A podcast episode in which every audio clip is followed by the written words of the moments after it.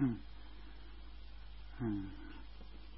and uh, the group of monks who uh, have come with me uh, are glad to be here amongst fellow companions in the, holy life who have Ajahn Dhammo as the head of the, the group here at Wat Nana Chat. Uh, uh, Ajahn Dhammo and I are friends in practice. We practice together with Ajahn Chah in the old days and it's an opportunity for myself now to meet all of you, my companions and friends in the Dhamma. All of you have faith in the practice uh, and in the development of the citta. Uh, those who uh, have interest in developing knowledge and wisdom in the Dhamma and the teachings of the Buddha's path and his path of practice as taught by Ajahn Chah, so that we can develop both understanding, comprehension, and a clear uh, uh, knowledge of the path. Today, I want to uh, open up the opportunity uh, for a conversation so I can uh, maybe convey some experience and uh, some of my own knowledge and understanding of the path to you. And so I see this as an opportunity because many of you have experience in practice as an opportunity for uh, exchange of ideas, uh, conversation, and the answering of questions. And I will try to convey any understanding and knowledge I have to all my friends and companions here who have a deep faith uh, and conviction in the practice of Buddhism.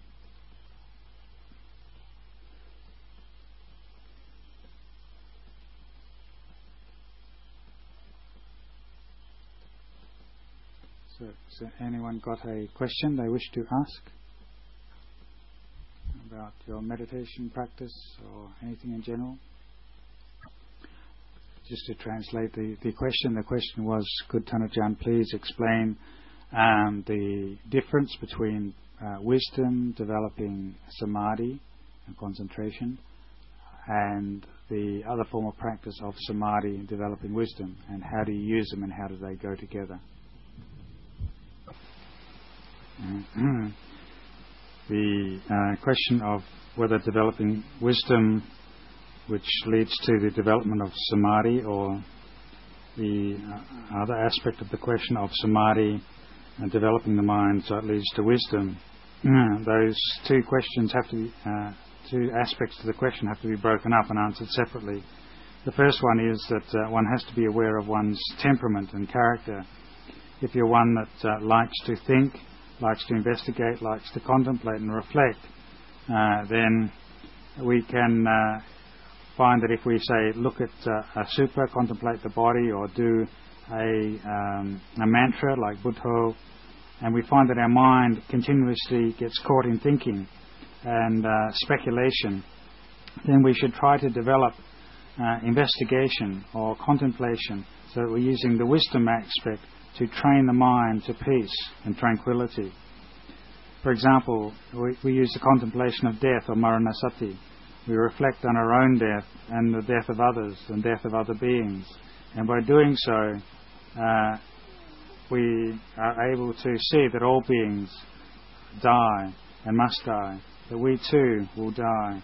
And because of this, this reflection and contemplation, by using the wisdom aspect we're developing the sati and mindfulness and recollection of death, then that uh, inclines the mind towards peace and tranquility. And so this is uh, the wisdom aspect leads to the stilling of the mind and the tranquility of the mind. Uh, so if we uh, are developing the mind, we're able to uh, contemplate the mind in the opposite, in development of samadhi, if we're able to take up a meditation object, for example, develop sati of Buddho, Dhammo, or Sangho, and at that time there's a sense of gladness and sense of delight and joy in the object, and piti sukha arises, uh, rapture and happiness, and then that mind is then well established without thinking and, and distraction, then that particular type of person uh, finds it very easy to develop samadhi. The mind is well established in one object and on one object. The mind becomes uh, focused and one pointed on that object. And that, that citta uh, becomes peaceful and still. This sort of person, after they've stilled their mind, developed samadhi, then they need to develop investigation. Uh, they have to develop the investigation and contemplation, for example, of uh, the the five uh, aspects of the body, kesa, loma, nakha, danta, tacho, the aspects of the body, the uh, uh, non-beautiful aspects, or the four elements, the earth, air, fire, and water element. Uh, or you may develop the investigation of the three characteristics.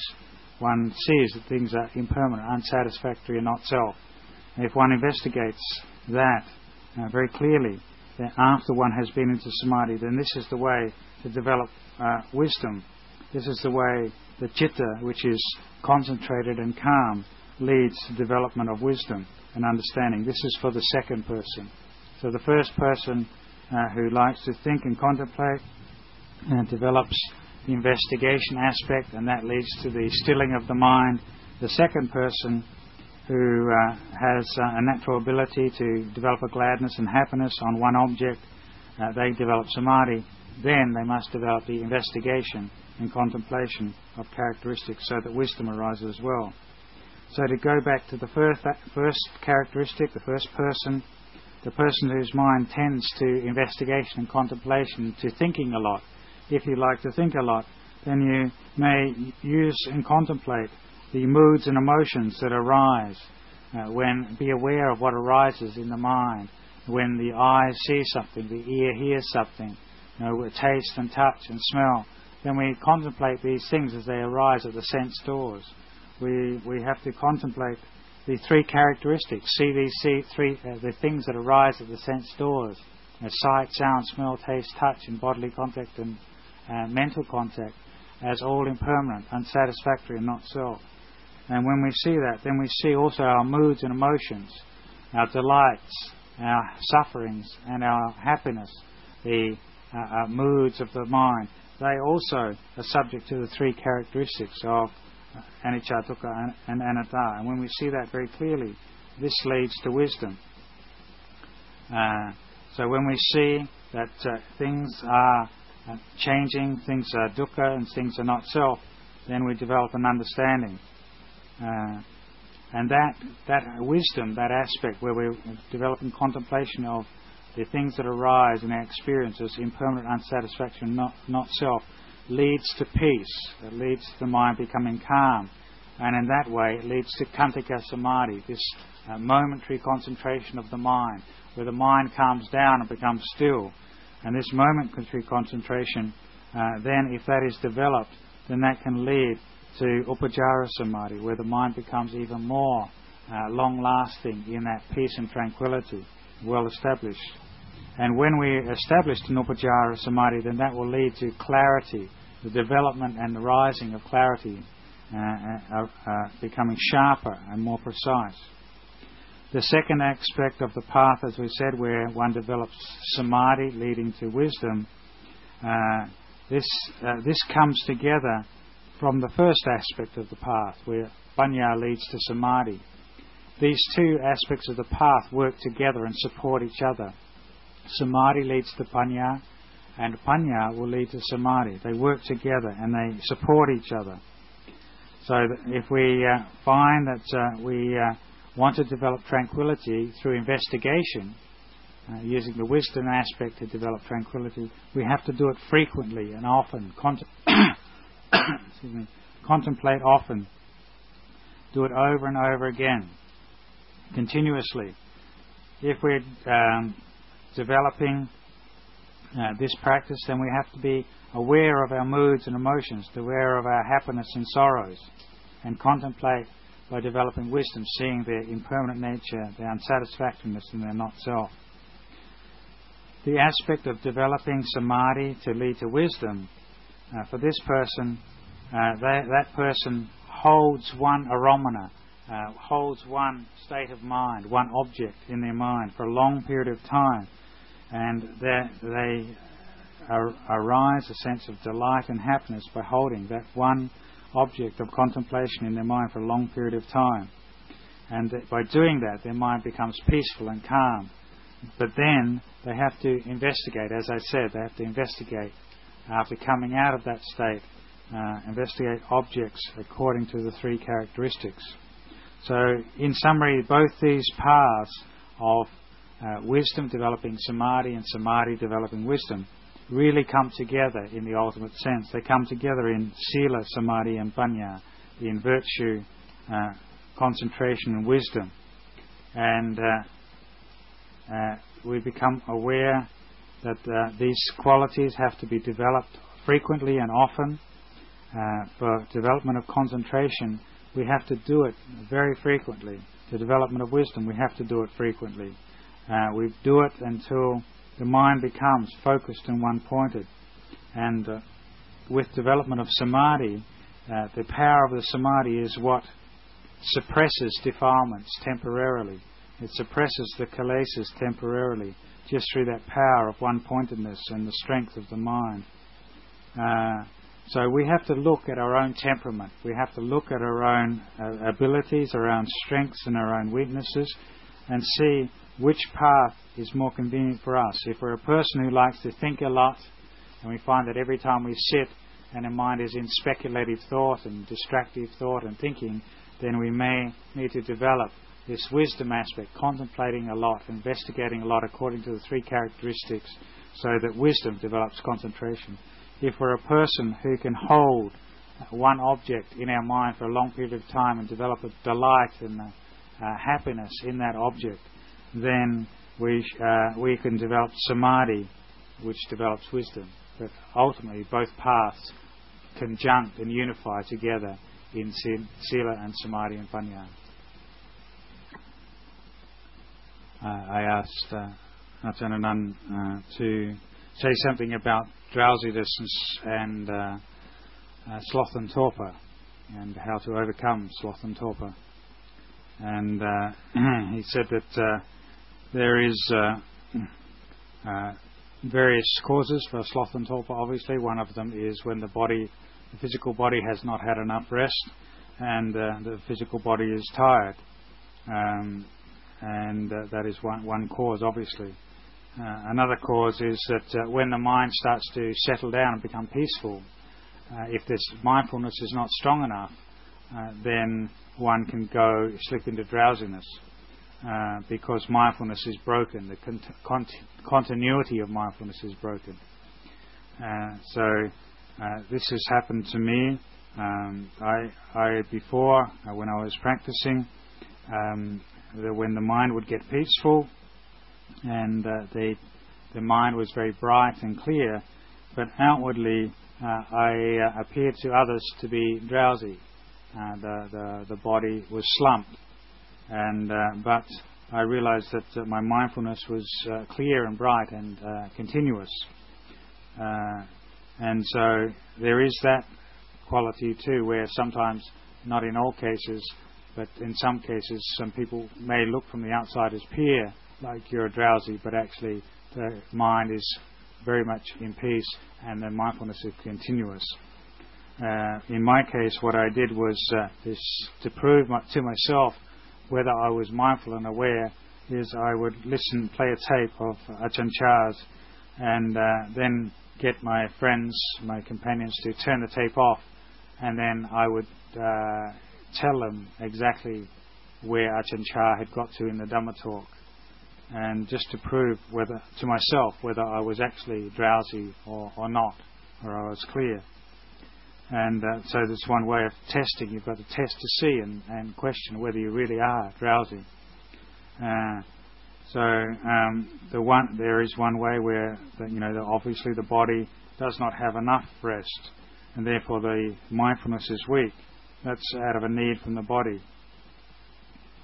Uh, the there is the other uh, type of um, uh, drowsiness where when the, the citta, the mindfulness is, becomes more peaceful, the mind is settling down and going into samadhi and it's becoming more and more still and uh, tranquil, then uh, the hindrances uh, are overcome. There's uh, no sensual desire, uh, there's no ill will, uh, there's no doubt, and there's no restlessness.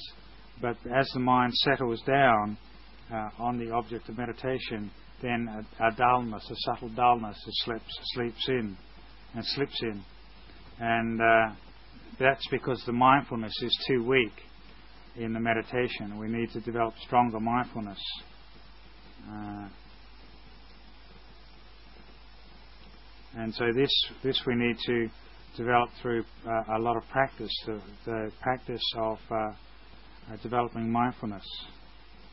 And I've written something here that I can't read. So, uh, the other quality is, is when we um, uh, get drowsy through just too much sleep, where we're, we're, sleeping during the day too much, you know, two hours a day, or uh, we're eating too much, and therefore, you know, we're oversleeping. And even though we've slept a lot, uh, the mind is even more duller and more drowsy and less alert uh, than if one goes without sleep. So that's again, you have to be very careful, is to sleep little, uh, but sleep enough, uh, and to eat uh, what is just the right amount, not eating too much, um, so that you're not trying to find pleasure in sleep.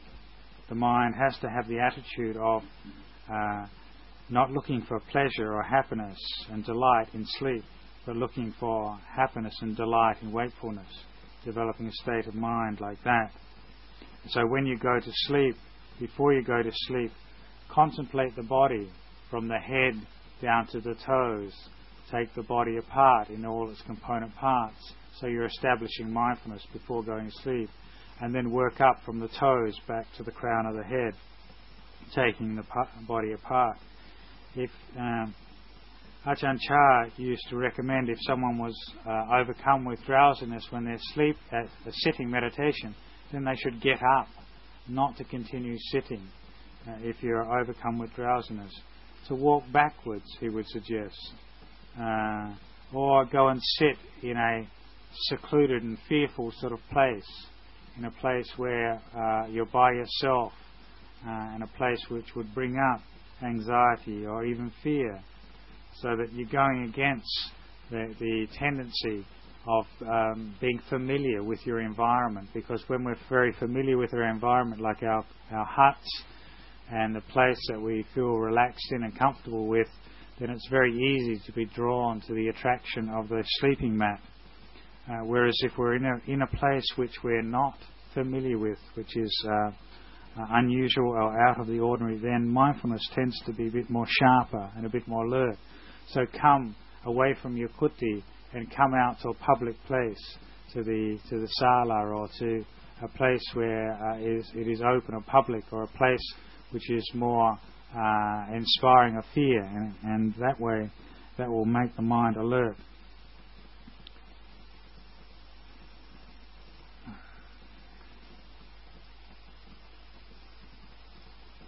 Uh, if, yeah, so if you're getting drowsy, you, then you need to seek um, some advice as well. You know, ask your friends to uh, to tell you if you're sitting and you're drowsing all the time. Get them to point it out. You know, get them to say, "Hang on, you're falling asleep." Uh, get them to give advice because if, sometimes we're not we're falling asleep and we're totally unaware of it, we're, or we're falling asleep in situations where we're unaware of it. So get your friends to say, you know, uh, please point out to me when I'm, I'm, I'm nodding and when I'm drowsy, so that they're helping you out to make the mind bright, the chitta alert and, and awake. Um, and uh, you know, if you're sleeping uh, uh, and falling asleep too much, then you know do a lot of walking meditation. We have to go against, and this word toroman, to go against, to uh, you know torment or go against our natural tendencies for drowsiness. So when you're walking and you're feeling a bit tired, don't use that attachment to that tiredness, that feeling of tiredness, just as an excuse to go and sleep go against that tendency, go against the inclination uh, to be drowsy. Um, of course, when we uh, we're watching the breath as a meditation object, then it, it is very easy for the mind when it does settle down and it starts to become peaceful, to for the mindfulness to slip as the the mind settles down. And so we have to have great mindfulness to follow the chitta, so that when it gets peaceful. we should remember that practice is in the four postures of standing, walking, and sitting and lying down. Uh, is not we're not just doing the physical postures. If we're standing and walking meditation or sitting meditation, uh, that may not be meditation. Just because we're in that posture of meditation, the physical posture of meditation, it may not yet be meditation. Meditation is really the practice of the mind and the development of the mind. So we have to develop the mind uh, so that we're practicing inwardly, not just doing the outer formalities and the outer postures of meditation. And the way we overcome uh, and do practice of the mind and cultivation of the mind is the development of uh, the qualities which overcome the five hindrances, suppress the five hindrances. And we may need to do the development of uh, asubha kammatthana if you're falling asleep a lot. Then don't watch the breath. Develop asubha kammatthana. Contemplate the body. Pull the body apart. Give work to the mind to do so that the mind just doesn't fall into sleep and indulge in sleep. So you're giving it work to do.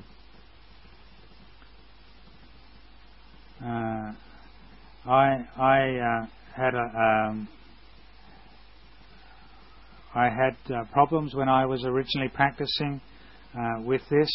Uh, sometimes I would have would have had enough uh, food and enough sleep, but when the mind was settling down into tranquility, the body was getting very calm. The hindrances were overcoming, except for this last one of drowsiness. Sati was getting broken as the mind got very, very subtle and the mind got very relaxed on the, on the object of meditation.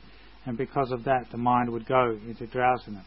And, uh, and so, uh, I, when that was pointed out, then I would develop the clarity and refinement of sati. Uh, so one one way of doing that is uh, sometimes I would uh, if I stayed up and practiced really late into the night, and I was practicing very hard, sometimes all through the night, and I feel, still found myself getting drowsy, I would take a board and go and take that board and put it on the top of the well and sit on the edge of the well so that the mind would become uh, uh, awake and, and bright. Sometimes uh, in the morning, if uh, staying up all night meditating, uh, by 6:30 in the morning or 7:30 in the morning, I was still drowsy and sleepy and I knew I had to go on an invitation into the house with with the teacher. So to overcome the drowsiness, I would make the mind uh, anxious by uh, taking a board and sitting on a, uh, sitting on the edge of the well, and then you know this fear of falling into the well would make the mind bright or alert. Or sometimes I would go up into the bell tower of Wat Pah Pong and sit right on the edge of the bell tower at the top of Wat Pah Pong to make the mind bright and clear and wake it up. But if if you notice that you do something like this and the body is even still sleepy, then then it's obviously time to uh, give up and rest. The body is just too tired. If you put it in a situation which is endangers it, and you're still, you know, falling asleep, and it feels like you're going to actually fall off, then obviously you uh, need to rest the body. You need to find a method for overcoming drowsiness. You need to train the mind and find skillful means so that we find ways and techniques which are skillful and useful for training our mind so that we can develop these higher states of, uh, of Dhamma. Uh, you all heard the question, so uh, the re- response was that when we have the uh, this opportunity or this occasion where we find ourselves in a community and we have responsibilities, whether it's the abbot or the vice abbot or uh, the monks who take on various various responsibilities in assisting uh, the running of the monastery, then the most important quality to develop is the four Brahmaviharas. Uh, and when we develop the four Brahmaviharas, particularly the quality of metta, the quality of the, the willing to be kind and helpful to the group and wanting to assist the group. This is a quality of uh, self sacrifice, the giving up of selfish notions and self concern for the well being, uh, for the purpose of the group, the community, so that one is uh, doing things on behalf of the community and for the well-being of the community, for the benefit of the community. Uh, but when we have this quality of metta for doing things and sacrificing our own desires and likes for the well-being and for the benefit of others in the community, we shouldn't also give up our own meditation. We should continue to develop our mindfulness and clear comprehension, to be aware of our, our physical body and be aware of our moods, to be aware of the mind. Uh, so when we're uh, helping and doing acts of service, then also we continue to develop uh, our meditation when we have the opportunity. So when there's a time that you're free, then do sitting and walking meditation, uh, so that you overcome and resolve uh, moods and feelings that come up to the sort of activities and the responsibilities and the problems that arise in looking after a community. Uh, and one of the most important things that we have to resolve in our moods and, and feelings is uh, to overcome the perception of finding fault in others.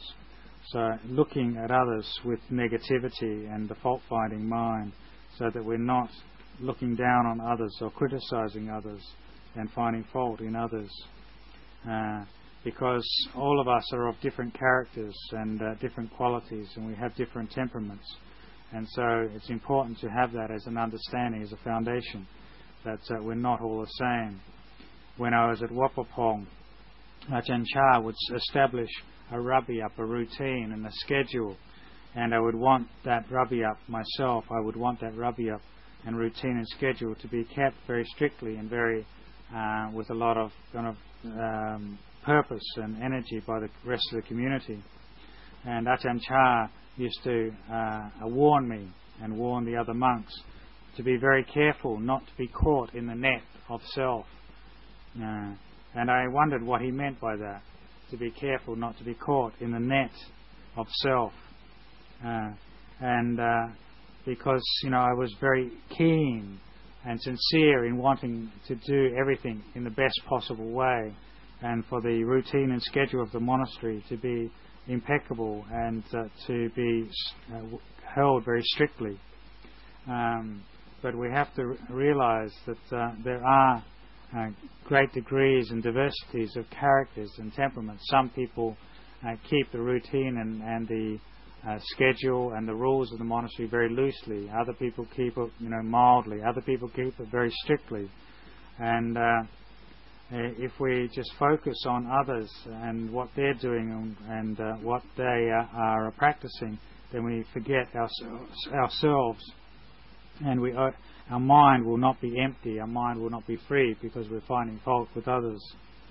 So uh, we have to be careful how we're looking because uh, at others, how we're looking uh, whether we're looking down on others and how we're looking towards others, whether we're looking towards them with kindness and goodwill, and just the wisdom to know the diversification of temperament, the diversification of opinions, and the diversification of views.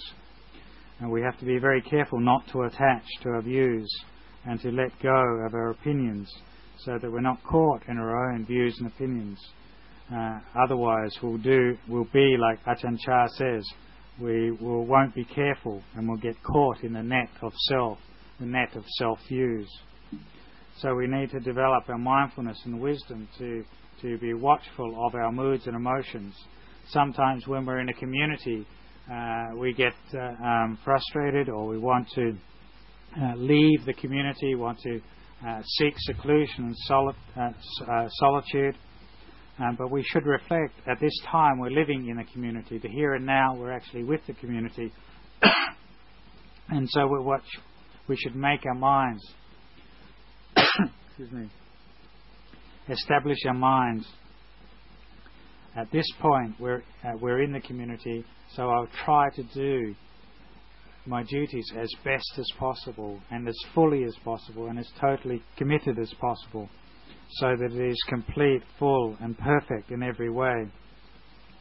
So I'm actually giving up for the benefit of my friends and companions in the holy life and giving up uh, to these other people. And that develops a sense of gladness in the mind, a sense of delight, and a sense of joy.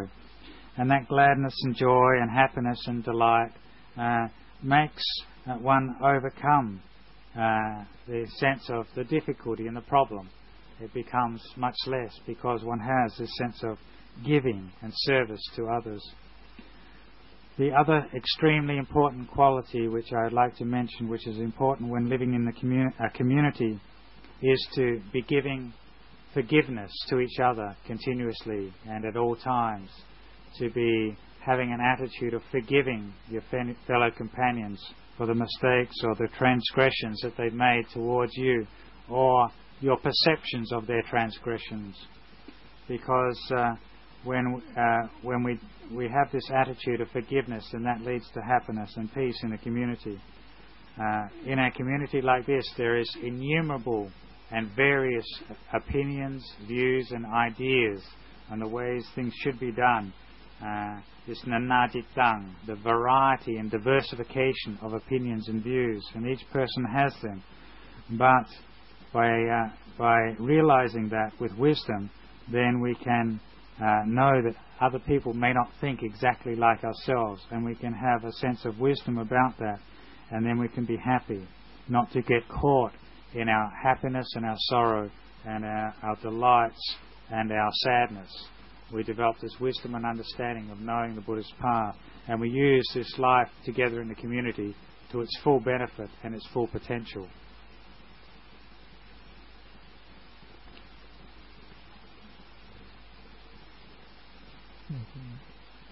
Yes. You have to speak up.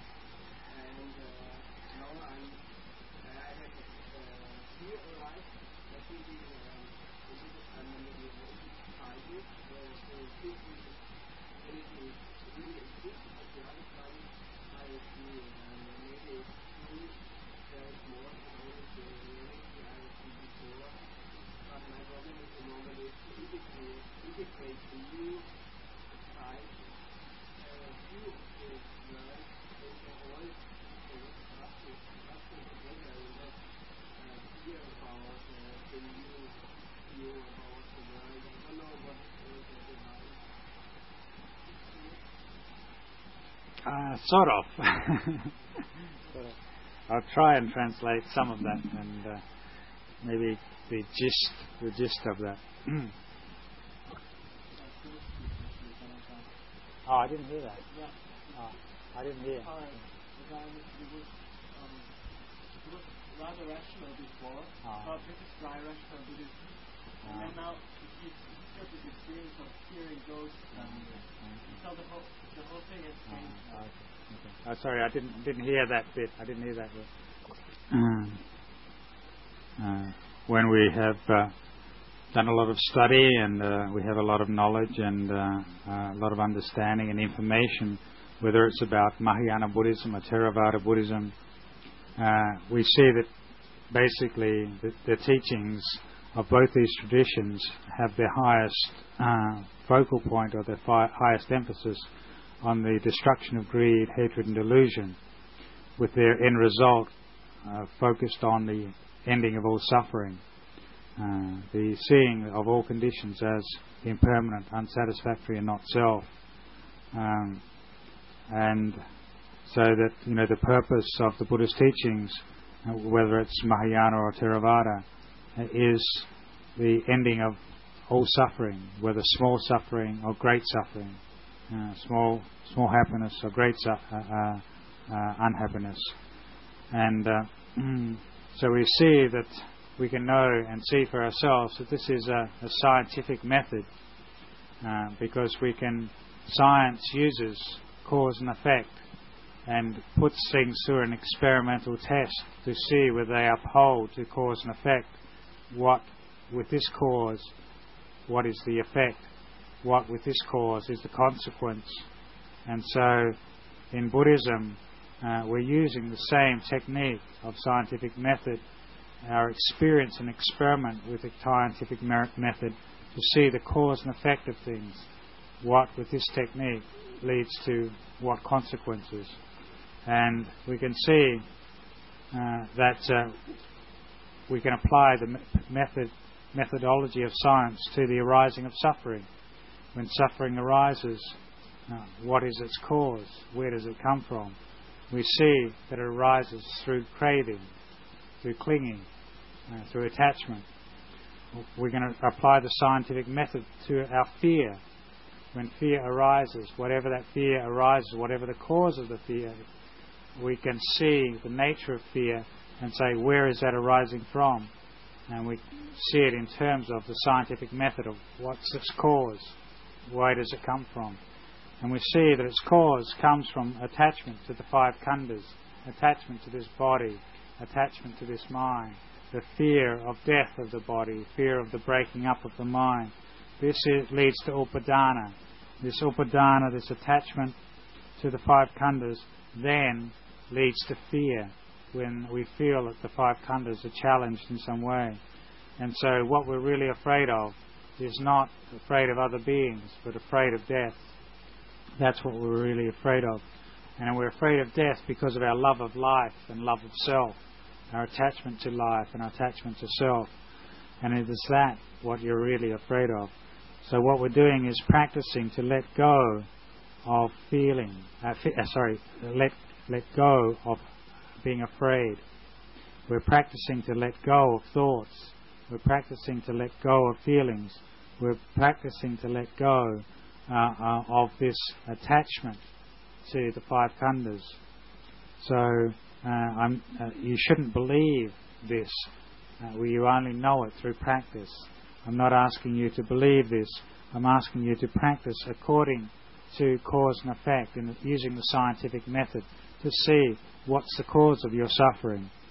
And this scientific method is just this path of sila, samadhi, and panya. Uh, and so, just as all science likes to focus on cause and effect, Buddhism also uh, focuses on cause and effect. So, even though you may have studied and all the religions of the world, the most important religion for you to study is the craving and clinging in your heart which leads to being afraid, the craving and clinging in heart in your heart, which leads to greed, hatred, and delusion. That's the religion which you really need to study. Uh, and when you understand that, when you know that for yourself, you will know whether the mind is liberated from suffering. When you see that upadana is the cause for suffering, and then you practice to cut off that cause of suffering, then you can see where the upadana is being cut off, and you can know that for yourself. You don't have to believe somebody else. You can see for yourself that craving and clinging has been destroyed and brought to an end. And uh, through that, yes, maybe some insights and knowledges of other beings and other planets and other realms can arise. We may see or know devas, may see know, know other spirits and other beings, but that's not important the importance is to know uh, whether we've overcome upadana, uh, whether we've overcome clinging and craving. And uh, when, when the body breaks up, that mind goes on according to its karma. The mind leads to further rebirth according to its karma. And so, when the body breaks up, uh, if there's clinging and craving, then that leads to the perpetuation of further becoming. Uh, so this we see leads to vipaka, the results of uh, karma that we've done in the past. Now, what we need to do is look with the scientific method or with the Buddhist method on cause and effect so that we bring an end of all craving, and that will destroy all fear and worry.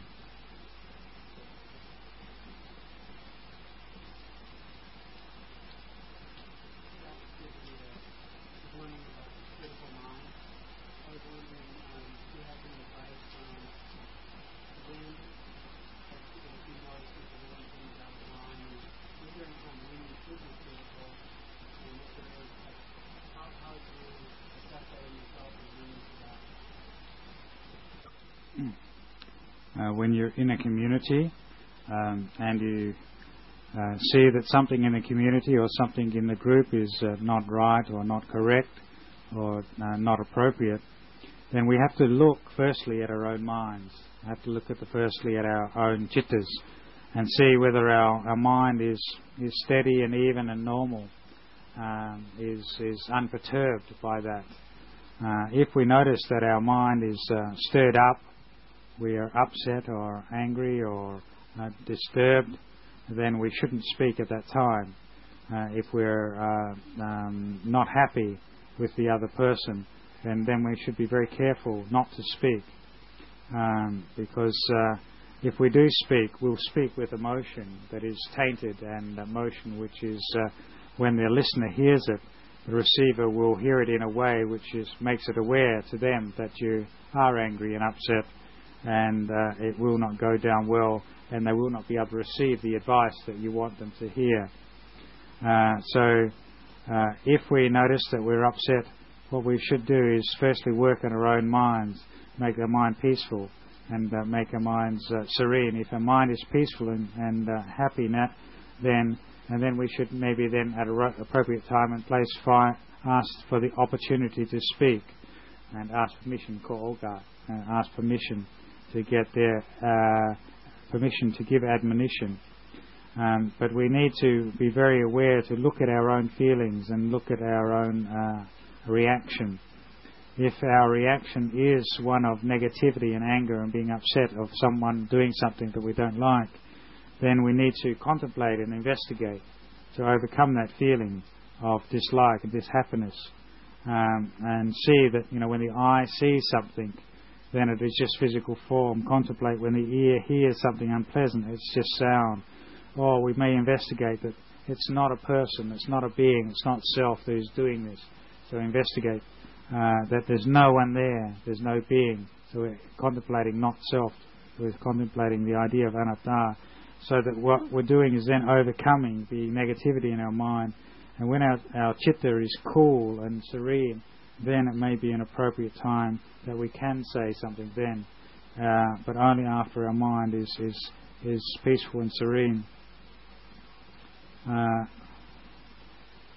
because uh, um, we have to be very careful when saying something in a community or even looking at uh, people with negativity because if we have a lot of aversion in the mind and we're looking at our fellow companions with aversion, then it may become that we cannot even look at each other uh, for the whole pansa and uh, because there's something happened and uh, uh, we've said something wrong and there's a negativity and that affects our mind when we go away to meditate you know, it affects our, whole, our meditation, it affects other people's meditation, and can destroy uh, the meditation for the whole pansa because of, uh, you know, that wrong wrong words or ill advice or spoken at the wrong time.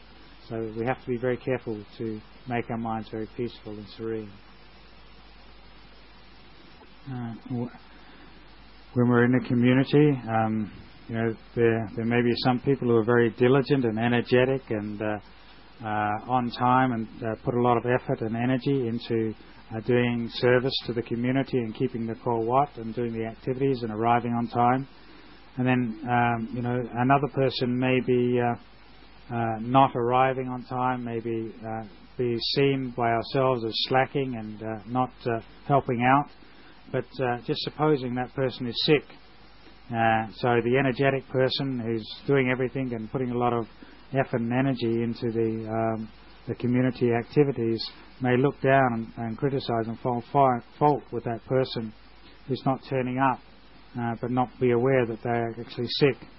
And because of that, um, uh, when we look down and find fault with them, then it leads to uh, problems and conflict and leads to negativity and uh, being upset.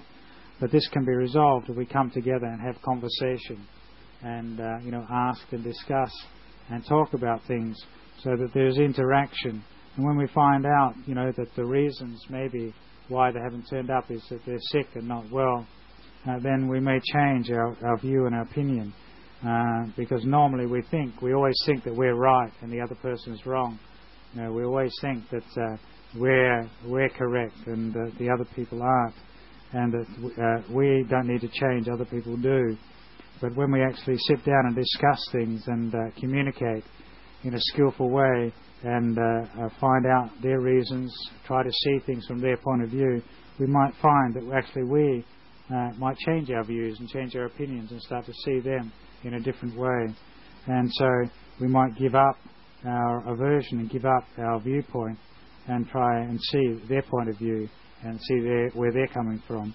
And so we have to be very careful uh, with uh, finding fault with others. We have to be very careful with living in a community that we're practicing and investigating our own mind and not getting attached to our own feelings and perceptions and attaching too strongly to those.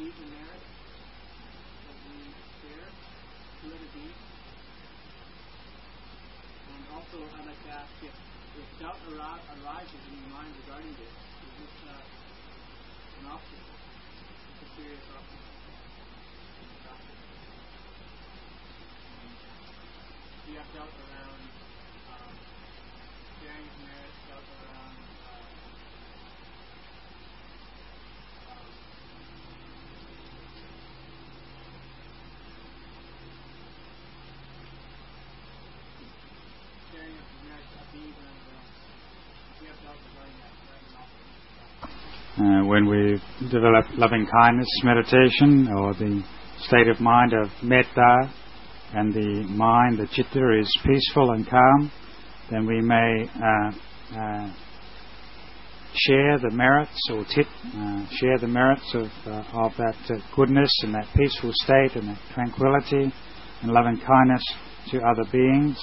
When we do so, that is meritorious, that is punya, that is merit. And uh, when we uh, do anything like development of loving kindness, uh, that is the development of what is good and wholesome, what, it, what is good and wholesome. And it is also what is meritorious. And that makes the, the mind, the heart, uh, happy, and it makes the mind full of merit. It makes the mind full of goodness and that makes uh, when the mind is full of goodness, then it makes the mind very comfortable and at ease and peaceful and composed.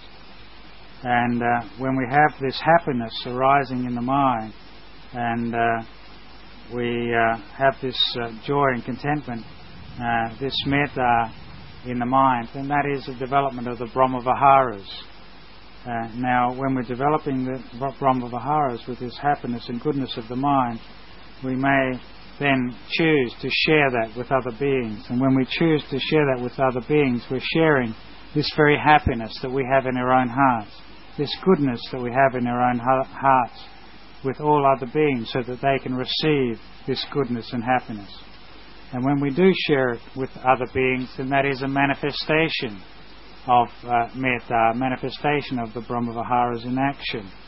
Um, if we're developing loving kindness and uh, sharing the merits with other beings, and our uh, strength of mind is strong enough, uh, and our heart is powerful, uh, and those other beings are in a state which they can receive that loving kindness, they can receive that goodness, then they will receive it. If uh, our energy and strength of mind is not very good, it is weak and undeveloped. And those beings are in a state where they cannot receive, they're in a state or realm that they cannot receive uh, that uh, merit.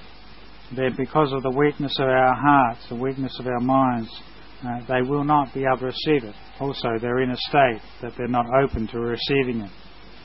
Uh, when I was practicing with Ajahn Chah when he was still alive, uh, I would, uh, when I, the mind was peaceful and I come out of meditation, I would spread loving kindness and uh, share the merit of my practice with Ajahn Chah And when the mind was peaceful, I would just sit and think about Ajahn Chah and spread loving kindness to him. And then when I'd go over and see him, uh, he he would comment and say uh, to the effect, "You don't need have to worry about me. Worry about yourself." It's almost like he knew that I'd been sharing uh, loving kindness and sharing the merit with him. But because of the strength of his mind and the power of his chitta and the purity of his mind, uh, it was like I was being too concerned with him when I really needed to be concerned with myself. And he was aware, he was, uh, he was conscious that I'd been sharing loving kindness and merit with him. And because of his ability to receive that and the purity of his mind, he would comment and uh, uh, point out to me that he'd been aware that I'd been sharing the merit. So if there is a person who uh, who can receive it, uh, then they will receive it if they're in a state, and if our mind is strong enough to share the merit. So uh, that's the first aspect of the question. The second aspect of the question is if we have doubt about whether these beings will receive it and whether it will be beneficial for our practice or um, the effect on our practice and doubt about that, then see that doubt as just one of the hindrances. That that will be a hindrance to peace. That will be a hindrance to the development of wholesome states of mind.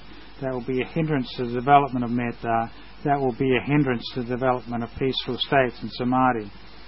So see doubt as just doubt, and uh, doubt and confusion just as that. Uh, see the arising of doubt and the ceasing of doubt. Contemplate its arising and ceasing. The arising and passing away of doubt is just the arising and passing away of doubt, so that you make your mind peaceful. If your mind is caught in doubt, then it will not be peaceful, it will not be calm. That hindrance will be a great burden. So you need to overcome doubt to overcome the hindrance. So don't have doubt about sharing of merit. Uh, it should be cultivated, it should be developed, and see that very doubt as a hindrance to the strength and peace of the mind. Uh, the question was that uh, uh, how do you practice when you have feelings of joy and uh, gladness and uh, delight arising, when there's the piti sukha arising? and uh, Tan Ajahn responded that happiness and joy uh, are uh, uh, one can arise in a particular spot. for example, one may have the feeling of joy arising in the heart region, or or even you know in the in the area of the nasal. One can be aware of the sense of just rapture and joy arising in the body as a feeling. It may feel cool and comfortable and just uh, very serene and uh, rapturous with a sense of gladness there. And one, if one develops that, then that becomes more solid and more stable and more strong. And there's a very deep sense of uh, bliss and pleasure and happiness that goes together with that joy. And that uh, rapture and joy and happiness, those two qualities of piti sukha, they're the energy for samadhi. That's the force, the power behind samadhi and the force that leads to samadhi. So may one may be developing uh, Buddhanussati, recollection of the Buddha and the qualities of the Buddha, or Dhammanussati, recollection of the qualities of the teachings, or Sanghanussati, recollection of the qualities of the Aryans, uh, as a mindfulness meditation. And that leads to this sense of rapture and joy arising in the mind. So when rapture and joy becomes very strong, then we should be aware that this has arisen. And we should know uh, that sukha is happiness is just a feeling. It is a feeling. That feeling is uh, anicca, dukkha, anatta. Is is impermanent. It is unsatisfactory and not self. It is not self. It's something which arises because of a cause and will cease because of a cause. We see its arising. We see its passing away. And when this piti becomes uh, more developed, it may become stronger, it may be, more arise more frequently. In the beginning, when we experience rapture and happiness, we, that joy is often taken to be self. It is our rapture, our happiness. We see this, the, the pleasure as, as our, uh, ourselves, as experiencing pleasure. we see the joy as me and mine. But when we develop wisdom and contemplation, then we'll start to see that pleasure is just a pleasurable feeling. It is neither me, mine, or owned by self.